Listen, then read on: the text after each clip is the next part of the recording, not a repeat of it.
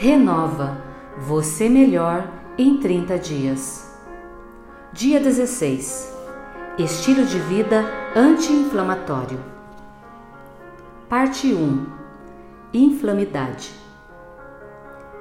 Inflamação é um nome genérico para respostas do nosso organismo a algum tipo de agressão. As ações combinadas da inflamação com a atividade oxidante aceleram o processo de envelhecimento. De fato, uma de suas maiores marcas biológicas é a redução na capacidade de combater infecções. Outro evento marcante é o aumento excessivo nas respostas inespecíficas o que geralmente torna tóxica a resposta inflamatória.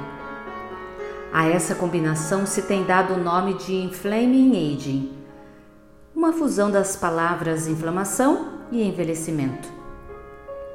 Inflamação crônica de baixa intensidade, típica do envelhecimento, parece ser o fator biológico comum responsável pelo declínio e aparecimento de doenças em idosos. Mas não somente neles. A pandemia da Covid-19 mostrou que pessoas jovens também podem ter problemas graves quando seu sistema inflamatório está desajustado, o que não é raro.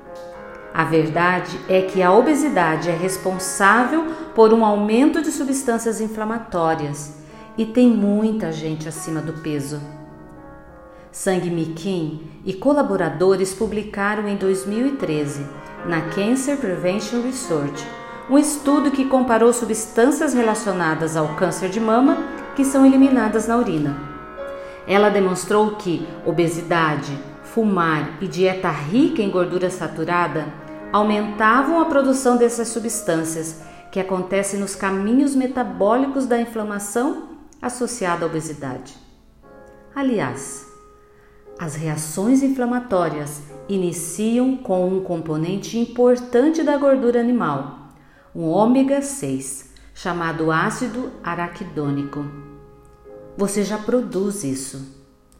A presença dele na alimentação pode lhe trazer problemas.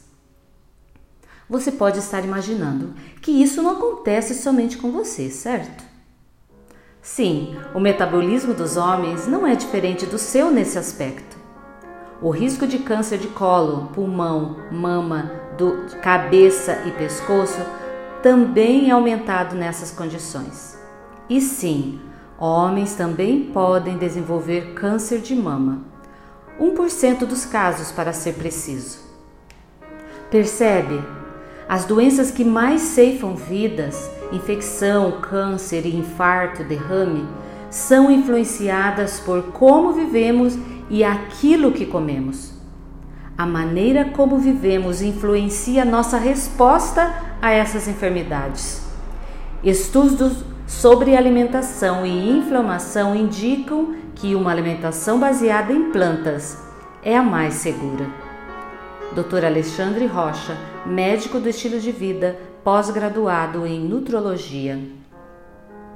Dica do dia: Quanto mais frutas, legumes e verduras, menos inflamação reduza a inflamação para tratar a raiz de muitos males.